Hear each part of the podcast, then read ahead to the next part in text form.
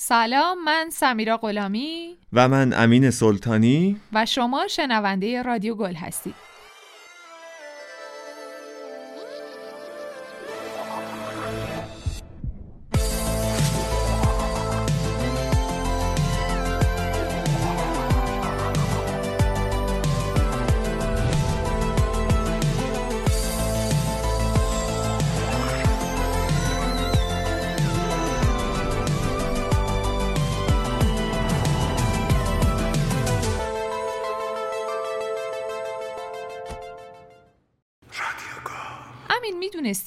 کدوم کشوره که فکر می‌کنه صاحب فوتباله و خیلی هم مغروره.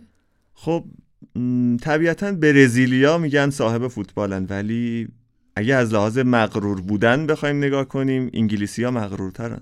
خب بذار راجبش صحبت کنیم.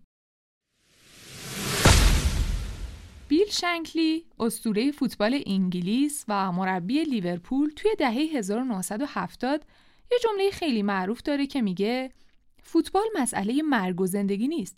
از این موضوعات خیلی مهمتره. یه ضرب المثل معروف انگلیسی هم هست که میگه اگه شغلت با فوتبال تداخل داره رهاش کن. چیزی که ما الان بهش میگیم فوتبال توی سال 1863 میلادی با تأسیس شدن اتحادیه فوتبال انگلیس یه شکل جمع و جوری به خودش گرفت. خیلی هم سریع از بریتانیا به بقیه کشورهای دنیا منتقل شد.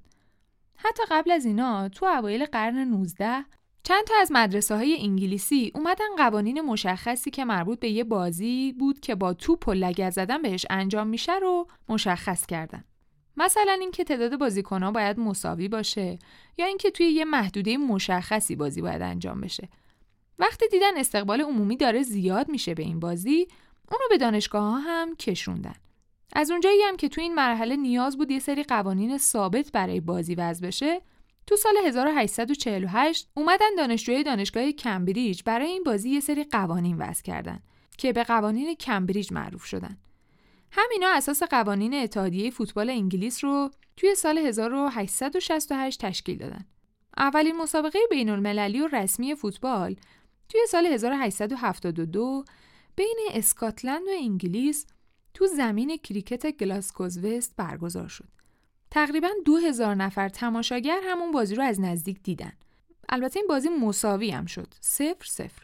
از اونجایی که اسکاتلند تو سال 1873 ولز و ایرلند هم توی سال 1876 اومدن اتحادیه فوتبالاشون رو تأسیس کردن تا قبل از قرن بیستم همه بازی های بین المللی و رسمی به اسم این چهار تا کشور ثبت شد.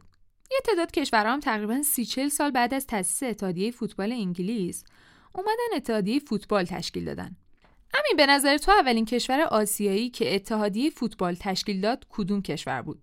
می‌دونی سنگاپور جالبه واقعا. اولین مسابقه رسمی که دو تا تیم غیر بریتانیایی برگزار کردن تو ماه می سال 1901 بود که آرژانتین و اوروگوئه با هم بازی کردن و آرژانتین سه دو برد. اولین بازی ملی غیر بریتانیایی هم که تو اروپا برگزار شد تو اکتبر سال 1902 بود.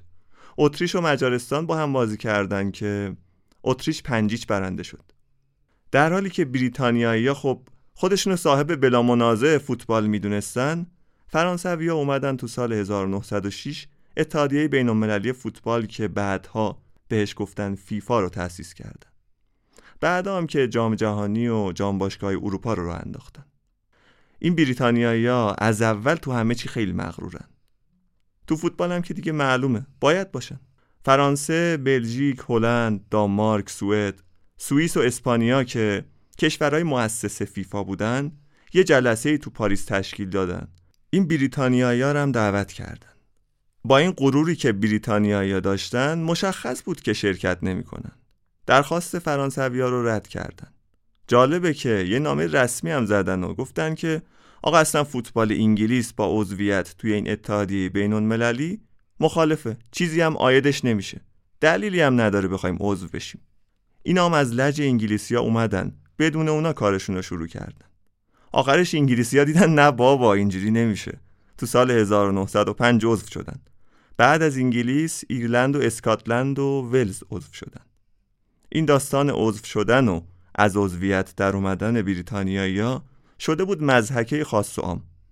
تو سال 1920 با کلی اعتراض از فیفا جدا شدن. ولی این دفعه دیگه دهنکجیشون یکم بیشتر از دفعات قبل طول کشید. تقریبا 20 سال. حرف فیفا هم این بود که مگه نمیگید انگلیس کشوریه که با نهادهای قانونی و حقوقی درست حسابی شکل گرفته؟ حالا که اینطوریه پس اسکاتلند و ولز و ایرلند کشور حساب نمیشن. به خاطر همینم جلوی عضویت این سه تا کشور مقاومت می‌کرد. خیلی ها اعتراض می‌کردن که اسکاتلند و ولز و ایرلند بخشی از انگلیس محسوب میشن و مستقل نیستن. پس چرا باید برخلاف قوانین فیفا که میگه فقط یه اتحادیه از هر کشور حق عضویت داره اینا هم عضو باشن؟ با همه این جنگ و دعوا آخرش هم انگلیسی ها انقدر نفوذ داشتن که فیفا رو مجبور کردن عضویت اون سه تا کشور رو قبول کنه. با نهایت پررویی انگلیسی ها تلاش کردند که اتحادیه فوتبال آماتوری انگلیس که یه تشکیلات آماتوری جدایی از فوتبال حرفه انگلیس داشت و تو فیفا هم جا بدن. که دیگه این یکی و هر کاری کردن نتونستن از پسش بر بیان. فیفا تمام قد جلوش وایساد و مقاومت کرد. فیفا از همون سال اول جلوی حمله های سیاسی قرار گرفت. اولین درگیری بزرگم برمیگرده به آخرای جنگ جهانی اول. وقتی که انگلیس اعلام کرد حاضر نیست با دشمنه اصر جنگ و علل خصوص آلمان مسابقه بده. بعدش هم که اون چهار کشور همیشه جنجال آفرین اومدن یه درخواستی تنظیم کردن که فیفا بیاد آلمان و اتریش و مجارستان رو از تشکیلاتش کنار بذاره. چون کشورهای شکست خورده بودن توی جنگ. سران فیفا هم بعد از کلی کشمکش و جلسات پرتنش قبول نکردن این درخواست و همین کافی بود تا این چهار تا کشور قلدر دوباره به نشانه اعتراض تو سال 1920 فیفا رو ترک کنن. این بود قضیه خروجشون تو این سال که قبلتر گفتیم خدمتتون. اونا چهار سال بعد دوباره برگشتن فیفا. ولی همونطور که گفتیم قبلتر توی 1928 دوباره جدا شدن. حالا قضیهش چی بود؟ این بود که در مورد تعریف آماتور و آماتوریسم با بقیه اعضای فیفا به توافق نرسیدن. بریتانیایی معتقد بودند که باید به ورزشکار آماتور برای شرکت توی رقابت‌های فوتبالی فقط هزینه سفر و اقامت پرداخت بشه. ولی فیفا عقیدش این بود که علاوه بر این مواردی که گفته شده بعد یه مبلغی هم به عنوان خسارت ناشی از غیبت آماتورا تو محل کارشون در نظر گرفته بشه. خلاصه اینکه تو همین رفتن و اومدنا بریتانیایی یا فرصت حضور توی اولین جام جهانی رو که تو سال 1930 توی اوروگوئه برگزار می‌شد رو از دست دادن. همینطور جامای جهانی 1934 ایتالیا و جام 1938 فرانسه رو از دست دادن. اون چیزی که به عنوان تیم ملی برای انگلیسیا افتخار کسب کرده بود، تیم ملی آماتوری بود که اسمش هم تیم بریتانیای کبیر بود. یه سری بازیکنای انگلیسی، ولزی، اسکاتلندی و ایرلندی این تیم تشکیل داده بودن. اونا تونستن دو دوره پشت سر هم تو المپیکای 1908 و 1912 قهرمان بشن و مدال طلا بگیرن. خیلی عجیب غریبن این انگلیسیا. واسه اینکه اولین بازیشون با یه تیم غیر انگلیسی تو سال 1908 جلوی اتریش بود و تا سال 1923 که بلژیک به جزیره نیومده بود با هیچ تیمی از اون بازی نکردن. بعد حالا تیمای باشگاهیشون هم حتی تو دوره های اول رقابت اروپایی که تقریبا می‌شد سال 1958 گفتن مسابقات داخلی ما مهمتر و تو مسابقات اروپایی شرکت نکردن. اتحادیه فوتبال انگلیس تا مدتهای زیادی رقابتهای باشگاهی و به مسابقات ملی ترجیح داده بود.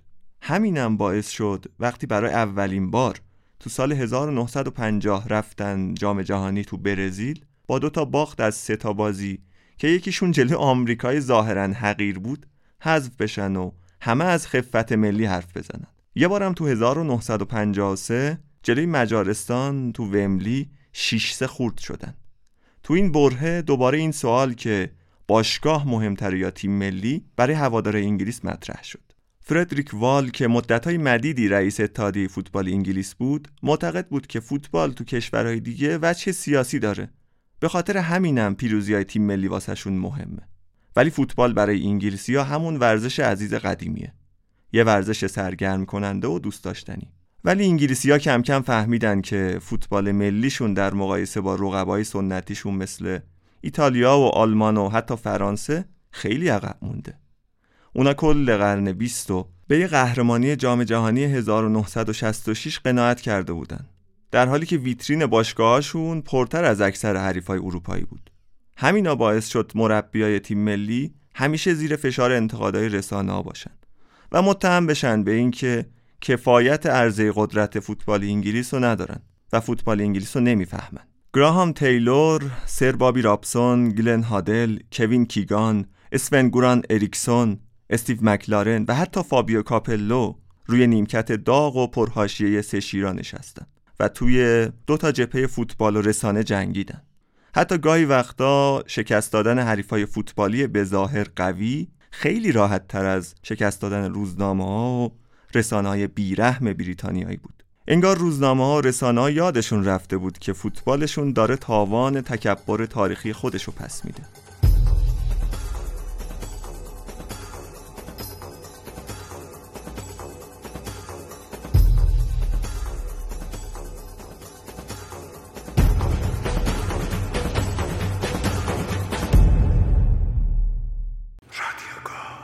آرتور دروری از 1955 تا 1961 و بعدش هم استنلی راس تا 1974 انگلیسیایی بودند که ریاست فیفا رو به عهده گرفته بودند.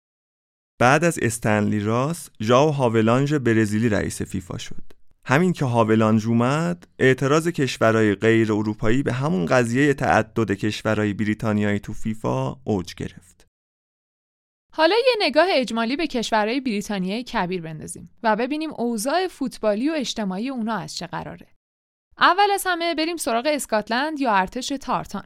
اسکاتلند یه روزی نظام حکومتی خودشو داشت، مرزهاشو، دولتشو، ولی از سال 1707 به این ور دیگه بخشی از انگلیس قلمداد شد. به همین دلیل هم تیم ملی اسکاتلند برای اسکاتلندیا یادآور کشوریه که ندارن. صندلیای استادیوم همپتون پارک شهر گلاسکو قلب تپنده اسکاتلنده.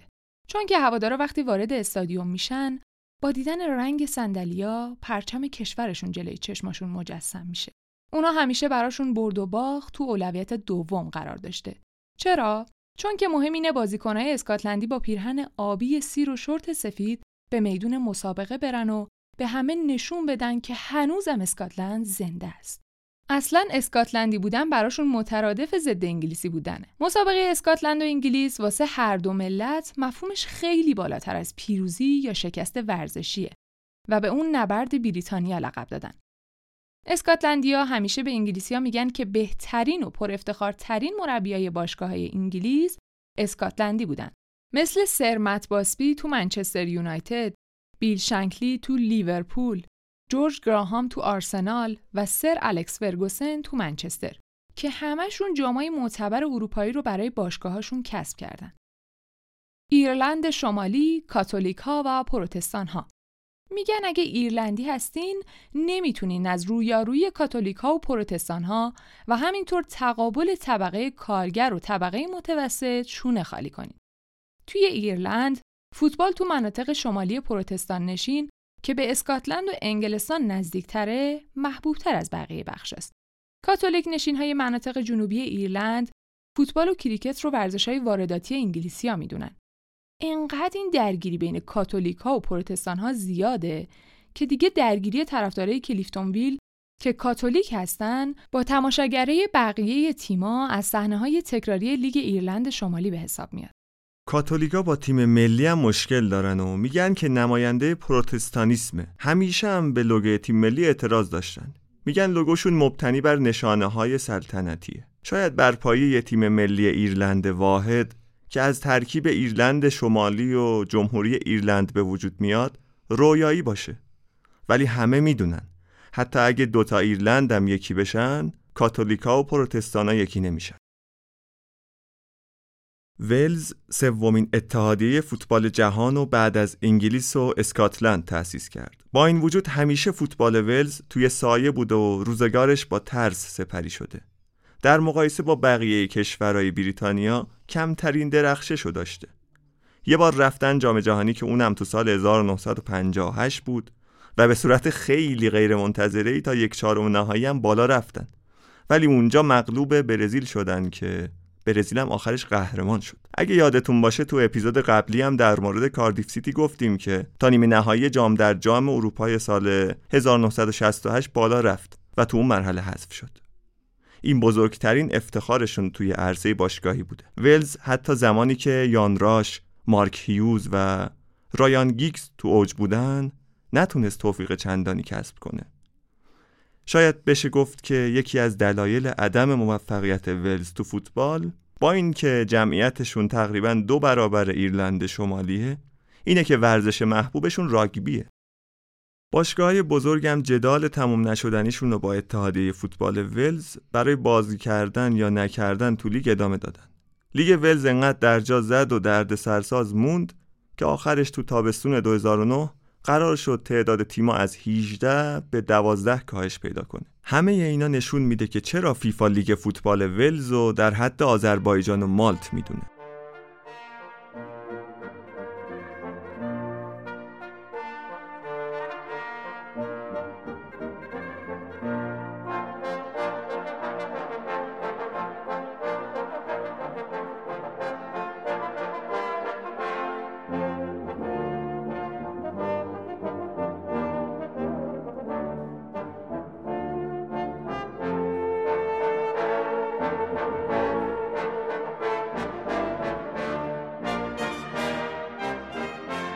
ساعت برگزاری بازی فینال جام حذفی سال 1873 به 11 صبح تغییر پیدا کرد. چون که بازیکنای فوتبال می‌خواستن همون بعد از ظهر برن یه مسابقه قایقرانی و از نزدیک تماشا کنن. این یعنی چی؟ یعنی اینکه فوتبال ورزش اولی انگلیسی ها نبود. یعنی فوتبال تو سایه ورزش های قدیمی تر قرار گرفته بود. اولای قرن بیستم بود که فوتبال ورزش مردمی انگلیس شد و شنبه هم روز فوتبال.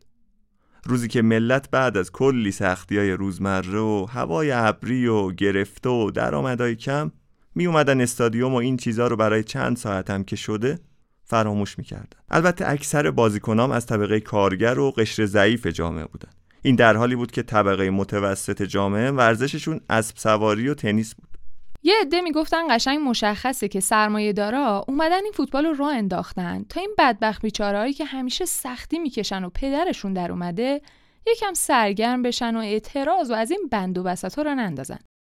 یه سری هم می‌گفتن اصلا همین فوتبال باعث شده طبقه کارگر بیاد قابلیت های خودشون نشون بده و از اون پیله خودش در بیاد.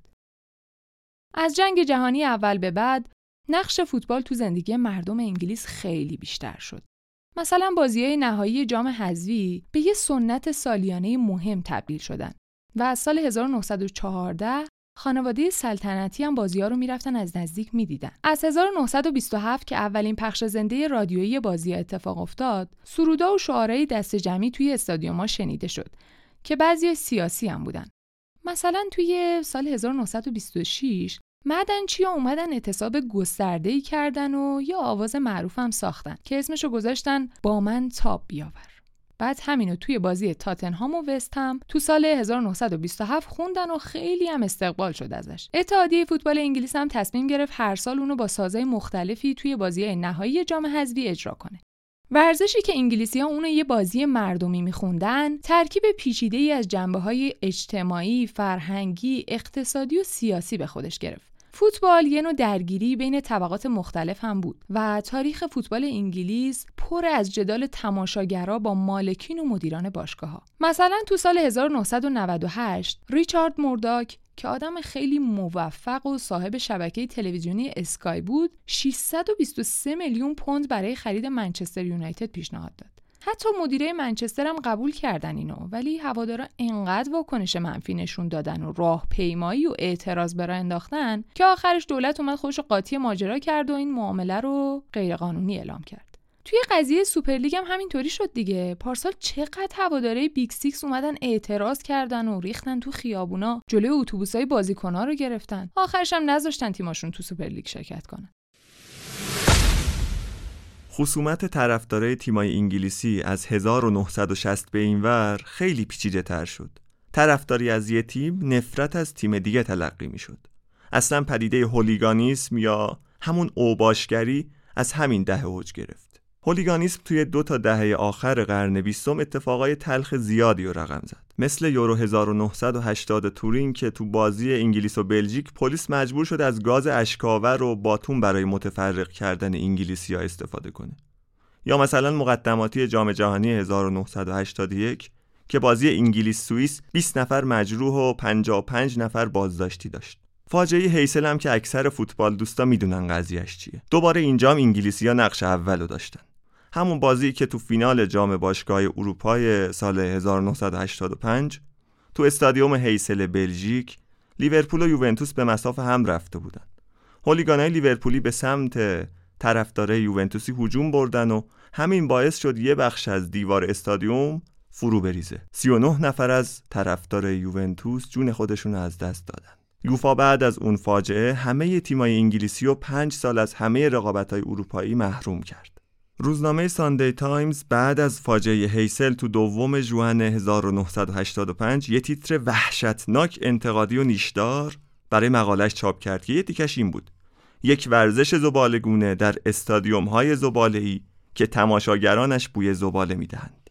جالب اینجاست تو یورو 88 آلمان هم کلا 800 نفر بازداشت شدن که تقریبا نصفش 394 نفرشون انگلیسی بودن. کلا هوادارای انگلیسی ید طولایی توی اوباشگری و نمی‌دونم از این کارا دارن دیگه. اگه بخوام از سیاهه آشوب و اوباشگری بریتانیایی واسهتون بگم باید توی اپیزود جدا در موردش صحبت کنم باهاتون.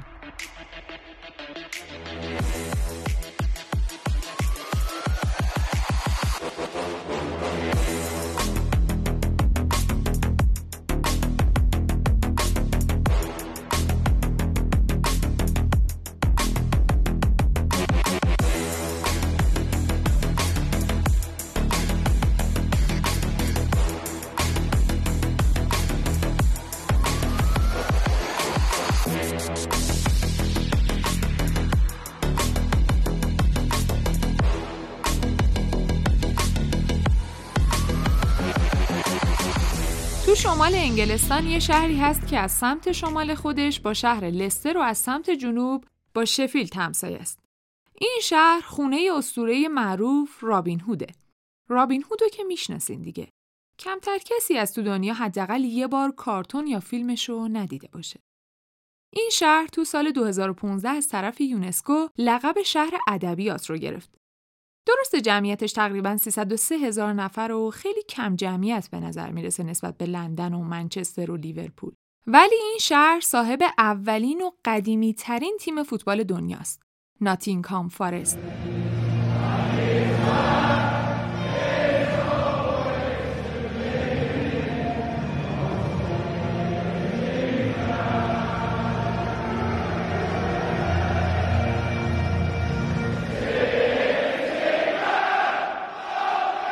ناتینکام فارست یه باشگاه فوتباله که توی غرب بریجفورد ناتینکام شایر انگلستان واقع شده.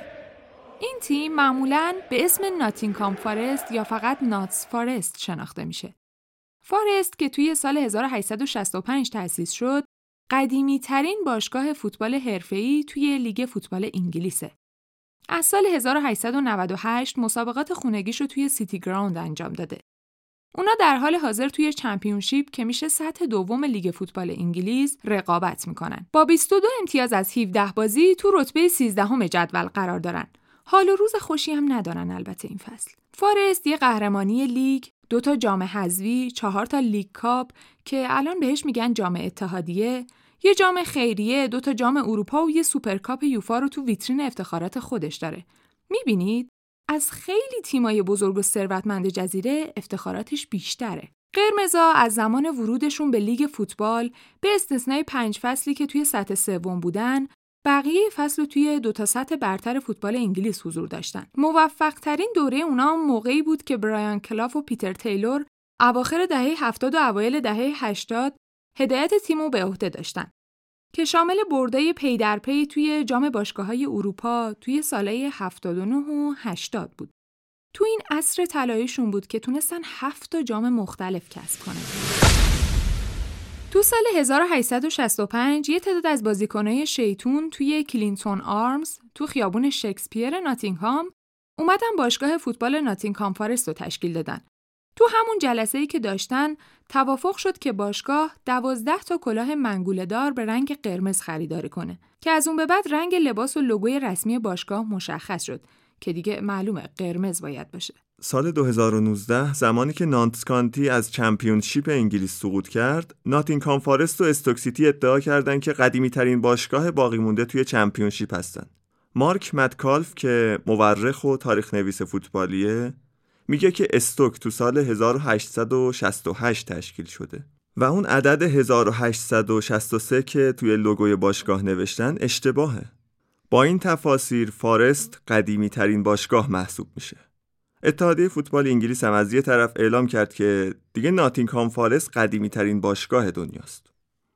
اولین بازی رسمی قرمزا تو 22 مارس 1866 جلوی نانتسکانتی انجام شد. تو 23 آوریل 1870 وقتی که تیم اولین بازی خودش رو توی لیگ انجام داد سرپرست باشگاه جان لیمبری بود و ویلیام هنری ریویس اولین گل تاریخ باشگاه توی لیگ رو به ثمر رسون تو سالهای اول عمر خودش فارست یه باشگاه چند ورزشی بود. مثلا باشگاه بیسبال هم داشت که تو سال 1899 قهرمان بریتانیا شد. حالا جالبه بدونین یه باشگاه کوچیکی مثل ناتینگهام فارست خیلی به بقیه باشگاه کمک کرده تا شکل بگیرن باشگاهی مثل لیورپول، آرسنال و برایتون تو سال 1886 فارست مجموعی از لباسهای فوتبالیشو برای کمک به تأسیس آرسنال اهدا کرد. احتمالا به خاطر همینه که توپچی های شمال لندن لباس قرمز و سفید میپوشن. اونا تو لیگ 1900 1901 چهارم شدن و فصل بعدش هم پنجم شدن. بعدش دیگه باشگاه شروع کرد به سر خوردن توی جدول. یعنی روند نزولیشون شروع شد. اونا برای اولین بار تو سال 1905 906 سقوط کرده. بریم یه نگاهی به عصر درخشان قرمزا با برایان کلاف داشته باشیم. کلافی که 18 سال مربیگری ناتینگهام فارست رو به عهده داشت و خیلی جام کسب کرد.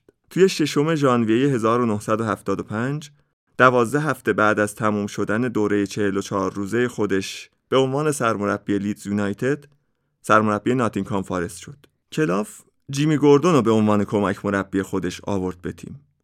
گوردونی که تو دربی کانتی و لیدز هم همراه کلاف بود. پیتر تیلور توی 16 ژوئیه 1976 دوباره به کلاف ملحق شد و دستیارش شد. تیلور استعدادیابی باشگاه رو به عهده گرفت. بعد از ارزیابی بازیکنها تیلور به کلاف گفته بوده این شاهکار تو بود که توی دسته دوم هشتم شدی چون بعضی از اونها فقط بازیکنهای دسته سومی هن.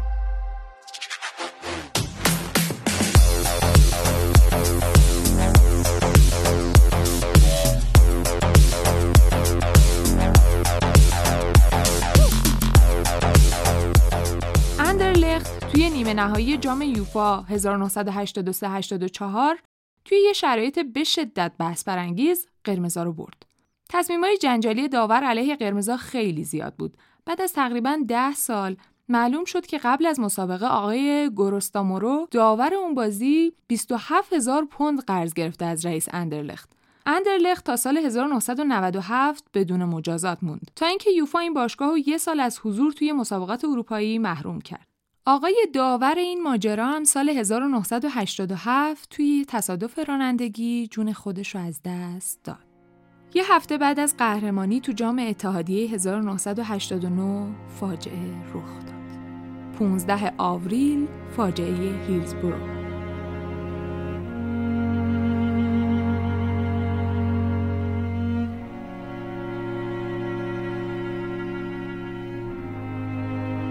فارست و لیورپول برای دومین فصل پشت سر هم تو نیمه نهایی جام حذفی به مسافه هم رفتن. طبق قوانین جام حذفی انگلستان، بازی نیمه نهایی باید تو زمین بیطرف برگزار می‌شد که اتحادیه فوتبال انگلستان هیلزبرو ورزشگاه اختصاصی تیم شفیلد ونزدی رو برای این دیدار انتخاب کرد. هواداره دو تیم همونطوری که توی بازی داخلی انگلستان رسمه از هم جدا می شدن و بخش لیورپولیا سکوهای غربی ورزشگاه بود که تو بازی خونگی شفیلد به تماشاگرای تیم مهمان داده می شد.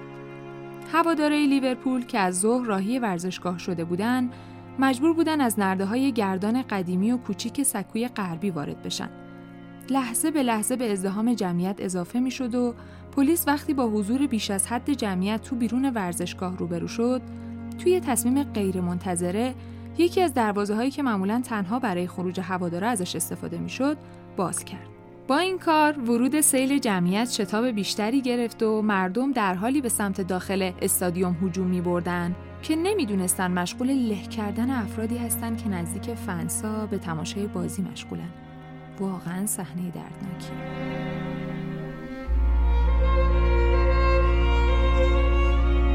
تو اینجور موارد پلیس معمولا مامورایی رو جلوی در ورودی هر بخش مستقر می‌کنه تا با پر شدنش بقیه هوادارا رو به سمت بخشای دیگه هدایت کنن.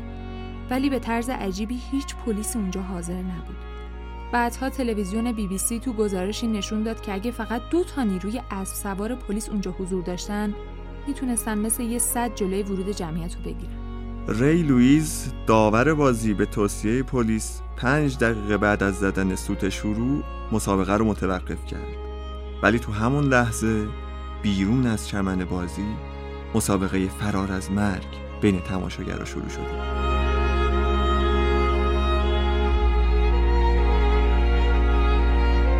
هوادارای لیورپول با بالا رفتن از همدیگه و فنسای اطراف قصد خروج از اون منطقه پرازدهامو داشتن و برای فرار کردن از له شدن و خفگی بیشتر و بیشتر تقلا می‌کردن. متاسفانه اون روز 94 نفر که بین 10 تا 67 ساله بودن به خاطر حماقت یه عده پلیس نالایق جون خودشون از دست دادن. چهار روز بعد از این واقعه یه پسر 14 ساله دیگه که با کمک دستگاه پزشکی زنده مونده بود کشته شد. تا جمع قربانی های حادثه به 95 نفر برسه. یه پسر 22 سالم بعد از چهار سال زندگی نباتی با جدا شدن دستگاهایی که اونو تو بخش مراقبت های ویژه بیمارستان زنده نگه داشته بودن جون خودش رو از دست داد. مجموع قربانی های این حادثه وحشتناک 96 نفر شد.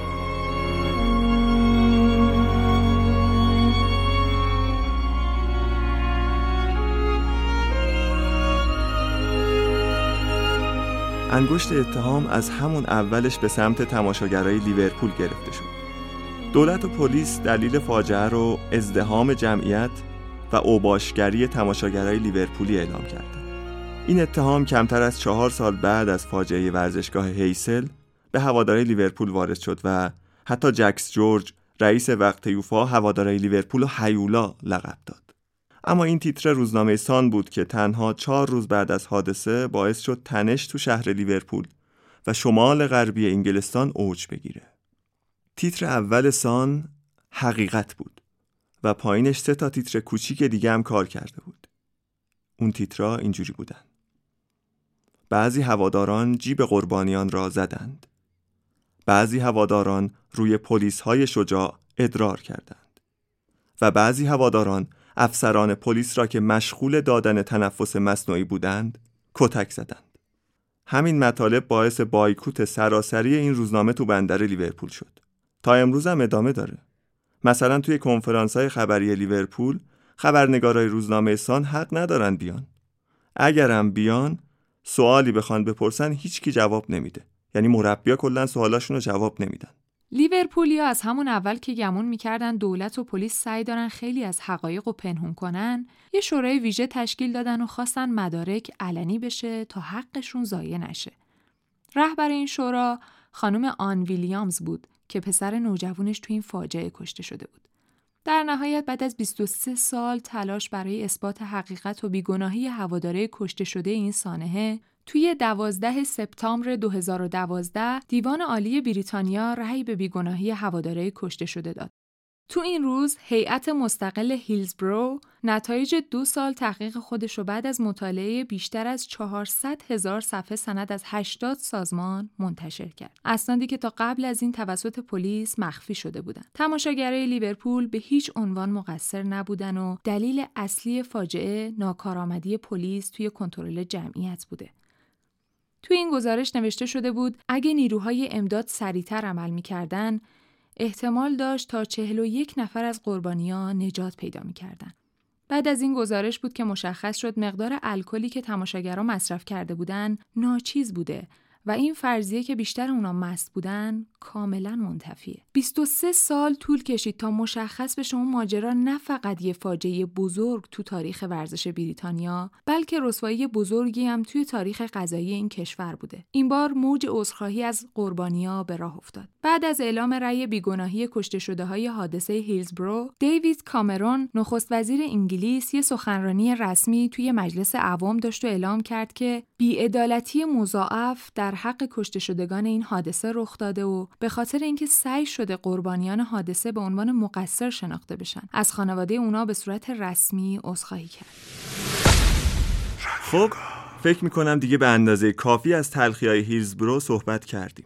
برگردیم سراغ ناتینکام فارست و از موضوع اصلیمون فاصله نگیریم فرانک کلارک تو ماه می 1993 به عنوان جانشین برایان کلاف برگشت باشگاه بزرگترین موفقیت قبلی کلارک توی مربیگری ارتقاء تیم لیتون اورینت تو سال 1989 از دسته چهار انگلیس به دسته بالاتر یعنی دسته سوم بود.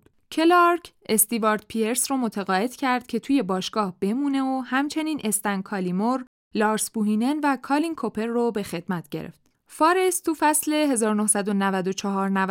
سوم شد توی لیگ و تونست جواز حضور توی جام یوفای فصل بعدو بگیره. اولین ورود اونا به رقابت‌های اروپایی. قرمزا به مرحله یک چهارم نهایی جام یوفای 95-96 هم رسیدن. اونا از زمان تأسیس باشگاه تو سال 1865 قرمز پوشیدن.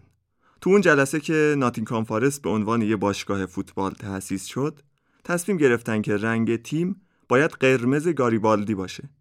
این تصمیم به افتخار جوزپ گاریبالدی میهن پرست ایتالیایی که رهبر داوطلبای قرمز پوش بود گرفته شد. اوایل صحبتمون هم گفتیم که احتمالا لباس فارست دلیل انتخاب رنگ لباس آرسناله. یعنی احتمالا قرمز بودن رنگ لباس آرسنال دلیلش این بوده که فارستیا لباس اهدا کردن به آرسنالیا.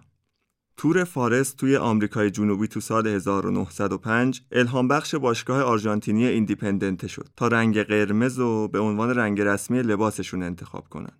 بعد از اون رئیس باشگاه آریستیدیس لانگون توریستا رو شبیه Diablos Rojos یا شیاطین سرخ توصیف کرد.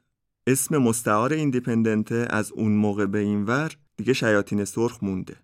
اولین لوگویی که قرمزا انتخاب کردن سال 1947 روی کیتاشون استفاده شد. لوگوی فعلی باشگاه تو سال 1974 معرفی شده که میگن این لوگو زایده فکر برایان کلاف بوده.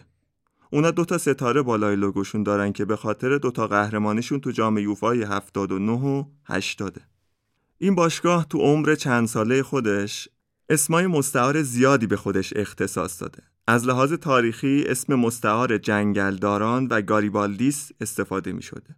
معروفترین لقبشون هم که قرمزاست یکی دیگه از اسمای مستعاری که کمتر مورد استفاده قرار می‌گیره برای اشاره بهشون درختان حیله‌گره گفتیم که ناتینگام فارست بازی های خونگیش توی سیتی گراند که توی وست بریج فورد و ساحل رودخانه ترنت قرار داره انجام داد. قبل از نقل مکان به سیتی گراند فارست بازی های خونگی خودش رو تو زمین تفریحی جنگلی بعدش پل ترنت و آخرش هم تاون گراند انجام می‌داد. از سال 1994 سیتی گراند تموم صندلیاش تکمیل شد و کلا دیگه صندلی نصب شد داخلش.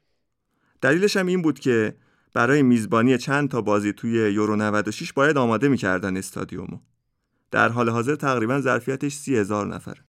از رقبای اصلیشون اگه بخوام بگم واسطون در حالی که نانتسکانتی نزدیکترین باشگاه فوتبال حرفه‌ای از نظر جغرافیایی به قرمزاست اما شدیدترین رقابتشون با تیم دربی کانتیه. تقریبا 14 مایل با هم فاصله دارن.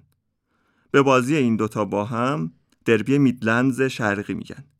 مسابقه ای که از زمان شروع جام برایان کلاف تو سال 2007 بود تقریبا اهمیت بیشتری پیدا کرد. از مطرح ترین بازیکنایی که توی ناتین کانفارست بازی کردن اگه بخوام اسم ببرم باید به پیتر شیلتون افسانه‌ای، استیوارد پیرس و رویکین اشاره کنم.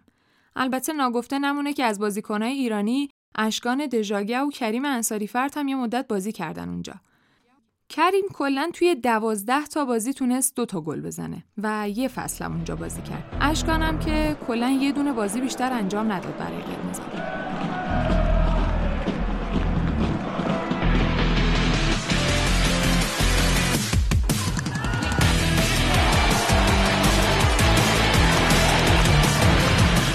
خیلی ازتون ممنونیم که ما رو همراهی کردین و این اپیزود از رادیو گل رو هم شنیدین. تو این اپیزود خیلی مختصر و جمع و جور از فوتبال بریتانیا واسهتون گفتیم و البته قدیمی ترین تیم فوتبال دنیا رو معرفی کردیم. ممنونم که ما رو به دوستانتون معرفی می‌کنید و ما رو میشنوید. ممنونم از حمایتتون. خدا نگهدار.